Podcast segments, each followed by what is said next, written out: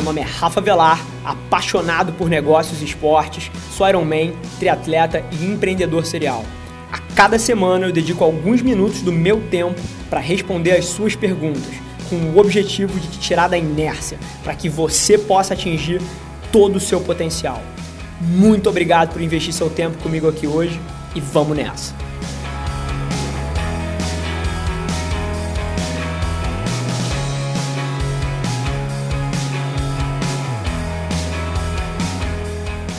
A gente debate uma abordagem prática para perseguir os seus sonhos, como vender o seu primeiro produto ou serviço quando você está começando, e a gente fala sobre maus hábitos. Fica ligado!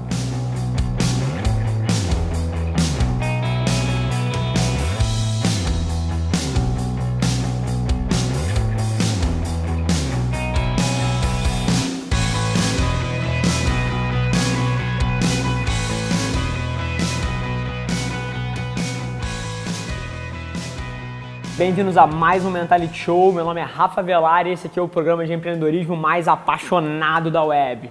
É, um tempinho aí sem fazer, acho que a gente está uma semana sem fazer o programa, é, a gente lançou um vlog semana passada que está tendo uma repercussão animal, o feedback da galera está super interessante, mas deixou um pouco mais complexa a nossa semana aqui em termos de organização. A gente na primeira semana falhou e não conseguiu se organizar para fazer dois episódios do Mentality Show, mas essa semana estamos de volta com tudo e a gente deve ter conteúdos novos quase todos os dias. Então, segunda-feira, hoje, a gente, segunda-feira ontem, a gente lançou o terceiro episódio do vlog. Tá animal o episódio, dá uma conferida lá se você ainda não olhou. O Felipe vai linkar o episódio na descrição do vídeo aqui embaixo. Hoje a gente vai lançar o Mentality Show, amanhã tem vlog de novo, quinta-feira tem mais um Mentality Show e sexta-feira o podcast. Então, semana super rica de conteúdo, mais uma vez é, agradecer a todo mundo que tem participado dessa jornada. A comunidade está crescendo exponencialmente, só semana passada foram mais de cento e cinquenta pessoas entrando no nosso ecossistema aí, seja pelo podcast, seja pelo vlog, seja pelo, pelo YouTube Show, pelo Mentality Show, então está sendo super legal. E sem mais delongas, vamos para a primeira pergunta aí, Felipe. O Rodrigo Matos fez a primeira pergunta e ele quer saber como conseguir os primeiros clientes para o seu serviço. Bacana, Rodrigo. Essa pergunta me fascina. E por que essa pergunta me fascina? Porque eu tenho certeza que você sabe a resposta. E a grande diferença é que a maioria das pessoas não faz as coisas, não é porque elas não sabem. Hoje em dia a gente tem um recurso que, se fosse o seu avô me perguntando, era uma coisa, e eu acharia que de fato talvez ele não soubesse. Mas com a internet, bicho, você joga no Google como conseguir meu primeiro cliente, como conseguir vender meu primeiro serviço, como conquistar é, minha, minha primeira receita. Você vai ter dezenas, centenas de recursos educacionais e de pessoas te dizendo o que você pode fazer. Então a diferença não está em quem sabe e quem não sabe como fazer, está em quem quer fazer. Mas respondendo a tua pergunta, eu volto até para um exemplo interno aqui. Há cerca de dezoito meses a gente lançou um negócio novo aqui dentro chamado Lince Rádio e a gente começou do zero, não tinha nenhum cliente. E as pessoas falam de digital, falam de modelo escalável, falam, falam de você montar um processo de vendas que seja, que seja expo, exponencial e todos esses termos bonitos, mas a grande verdade é que no começo você não pode ter nada disso e você não tem como ter nada disso. O que você precisa fazer é entrar em contato com todo mundo, e aí seja se você vende serviço de carpintaria, se você vende serviço de T I, se você vende, se você é um chaveiro, se você vende serviço de consertar carro, se você quer prestar consultoria. Cara, se você está precisando do seu primeiro cliente, o que você precisa fazer é fazer com que as pessoas saibam que você está oferecendo isso. A maneira como você cresce qualquer negócio, qualquer negócio, é você tendo um bom produto ou serviço, e depois você fazendo as pessoas conhecerem isso que você faz. Então, o passo que você está me perguntando é você tem que levar ao conhecimento das pessoas o que você faz. Então, se você está começando do zero, se você é um one-man show, o que eu faria no seu lugar, eu ligaria para cada uma das pessoas que você conhece, obviamente com algum discernimento, entendendo quem pode precisar e quem com certeza não vai querer. Isso é o seu cliente ideal de uma maneira muito bruta, mas eu ligaria para cada uma dessas pessoas, mandaria um e-mail para cada uma dessas pessoas, bateria de porta em porta em cada uma dessas pessoas, dizendo o que você está fazendo e se oferecendo. Porque a maioria das pessoas desenvolve um produto, desenvolve um serviço e acha que os clientes vão simplesmente vir. Isso não existe. Você precisa trazer eles, e a forma como você faz isso é mostrando às pessoas o que você tem, é botando o seu nome na rua e é estando na mente das pessoas. E você pode fazer isso através de marketing, você pode fazer isso através de marketing tradicional, de marketing digital, tem várias ferramentas super interessantes hoje em dia, mas a grande verdade é que você precisa começar. E o que segura a maioria das pessoas de começar é que elas têm medo de serem rejeitadas. Então a pessoa tem medo de ligar para aquele conhecido e falar que está fazendo alguma coisa e o cara, porra, que esquisito, esse cara me ligando aqui para oferecer, e aí vai ser rejeitado e você se sente mal e aí o próximo você já não quer fazer. A grande verdade é que se você quer começar um negócio, você precisa estar disposto a receber rejeição em massa, você precisa estar disposto a receber não em massa, você precisa estar disposto a botar a sua cara à tapa.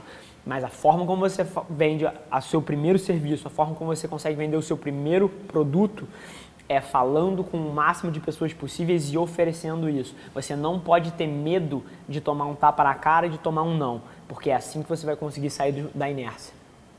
A segunda pergunta é da Renata Costa. O que você acha de pedir as contas no seu emprego para ir perseguir seus sonhos, se você é o único provedor da sua família? Bacana, Renata. Super interessante a sua pergunta. Eu sou fascinado por um tema que é a praticidade. Eu acho que a maioria das pessoas que se dá muito mal na vida se dá mal porque não é prática na forma como aborda as situações. Então é aquela pessoa que tem uma dívida no cartão de crédito, que tem uma hipoteca, que está devendo dinheiro para um amigo e resolve largar tudo isso para perseguir um sonho. E eu acho que isso é lunático. Você tem que perseguir as coisas que ressoam com você, as coisas que fazem bem, sim, mas você tem que ter uma dose de realismo nessa tua jornada. Então, se você é uma mãe solteira ou se você é um, um pai pro, que provê para sua família e você tem dois filhos e uma porrada de conta para pagar, talvez não seja a decisão ideal você abandonar o teu emprego garantido, aquele teu salário que sustenta essa família para ir buscar uma aventura. Eu acho que essa é uma decisão péssima. Mas agora, se isso de fato é o seu sonho, se isso de fato é o que você quer para a sua vida, você, eu te faço uma pergunta. O que você está fazendo de sete da noite na sexta-feira até sete da manhã na segunda-feira? O que você fez no feriado ontem? O que você fez no feriado na terça-feira passada? Porque as pessoas dizem que não tem tempo para perseguir as coisas que querem, mas a grande verdade é que a maioria das pessoas não quer tanto assim. Elas não querem perseguir aquele sonho, elas não querem perseguir aquela paixão, tanto quanto elas querem dormir mais no domingo. Elas não querem É, tirar aquela empresa do chão, tanto quanto elas querem ir à praia no domingo, ou ir num churrasco, ou ir naquela festa do amigo, no aniversário, no casamento. Essas coisas todas são tempos que você poderia estar revertendo para essa sua paixão.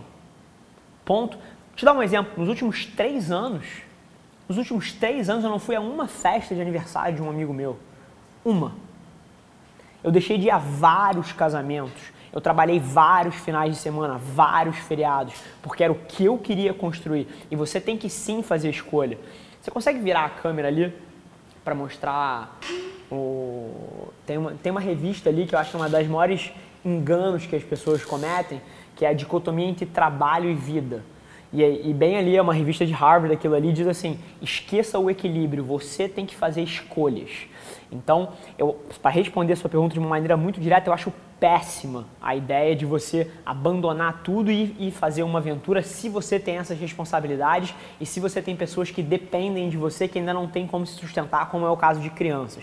Eu acho péssima essa ideia, mas eu acho fantástica, em contraste, a ideia de você gastar cada minuto extra que você tem do seu tempo e sim, você deixar de ir a festas, você deixar de ir a batizados, de ir a casamentos, de ir a reuniões de família, deixar de ir à praia no domingo, deixar de ir naquela feijoada, para investir cada segundo que você tem perseguindo essa paixão e tirando essa tua aventura no seu tempo livre, sem perder a segurança que você tem hoje em dia com esse teu emprego tradicional.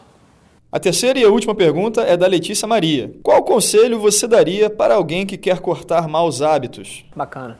Eu acho que esse campo de, de hábitos e como criar bons hábitos e cortar maus hábitos é tão batido e tem tanto acadêmico dando conselhos científicos sobre a melhor tática, sobre como fazer as melhores estratégias e, na minha visão, se informação, se esse tipo de coisa ajudasse as pessoas a quebrarem os hábitos, eu acho que todo mundo que tava, tava tentando parar de fumar não fumava, eu acho que todo mundo que era gordo tava magro, eu acho que todo mundo que era triste tava feliz e todo mundo que era pobre tava rico. Informação não é a diferença.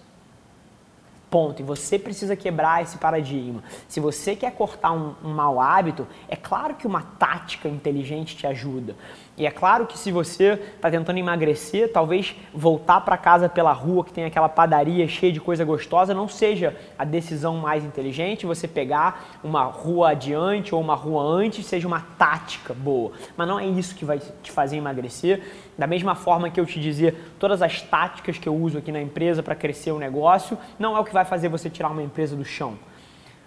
O que faz você cortar um hábito ruim, assim como o que faz você adquirir hábitos bons, é você ter um senso de propósito e você querer aquilo de fato. As pessoas que param de fumar são as pessoas que querem de fato parar de fumar e não as pessoas que têm um discurso de que gostariam de parar de fumar. As pessoas que emagrecem e que conquistam o corpo dos seus sonhos não são, não são aquelas que querem, são aquelas que precisam, são aquelas que não conseguiriam respirar se não estivessem fazendo aquilo. Da mesma forma que construir uma empresa. A pessoa que tira uma empresa do chão não é aquela que quer ser um empreendedor, é aquela que precisa daquilo, é aquela que não respiraria se estivesse fazendo outra coisa. Então, na minha visão, tem muita tática, tem muita estratégia sobre como cortar maus hábitos, mas tudo se resume a quanto de fato você quer aquilo e a não quanto você está falando e quanto o seu discurso diz que você quer, mas sim as suas ações. Para mim, essa distinção é muito clara. As táticas, as estratégias, todo mundo sabe e o Google está aí para te dar todas as que você quer, mas o que faz a diferença, o que vai fazer você conseguir cortar esse hábito é você botar a sua cabeça no lugar e entender o quanto de fato você quer isso que você está dizendo que quer. Boa? Então vamos lá. É, mais uma vez, super obrigado para todo mundo que investiu aí esses dez, quinze minutos assistindo o programa. Vou deixar um convite para vocês assistirem o vlog, a gente está no terceiro episódio já, o feedback está fenomenal. Se você tem alguma curiosidade sobre como é o dia a dia de alguém que está no mundo dos negócios e também alguém que está treinando para escalar o Everest, ou seja, esportes a um nível extremo, cara, fica o convite. O, o material está super interessante, super dinâmico, muito diferente desse conteúdo aqui, que é um conteúdo mais educativo. É, também no YouTube, é só procurar lá, Mentality Vlog. A gente já está no terceiro episódio, fica o convite, o Felipe vai linkar aqui embaixo na descrição. E mais uma vez, obrigado para todo mundo que tem feito parte dessa jornada aí e a gente se vê na quinta-feira. Galera, por hoje é só, mas você não tem ideia de quanto eu aprecio você ter investido o seu tempo aqui comigo. Muito obrigado. E lembre-se, se alguma coisa nesse conteúdo ressoou com você, ou se você acha que alguém que você conhece pode se beneficiar desse conteúdo, divide com ela. E não se esquece de seguir as nossas páginas no Instagram e no Facebook para ter acesso a conteúdos exclusivos diariamente. E eu te proponho um desafio. Vamos colocar esse podcast no top cem do Brasil? É só ranquear a gente com cinco estrelas que a gente vai estar um passo mais perto desse sonho. Vamos que vamos. Um abraço.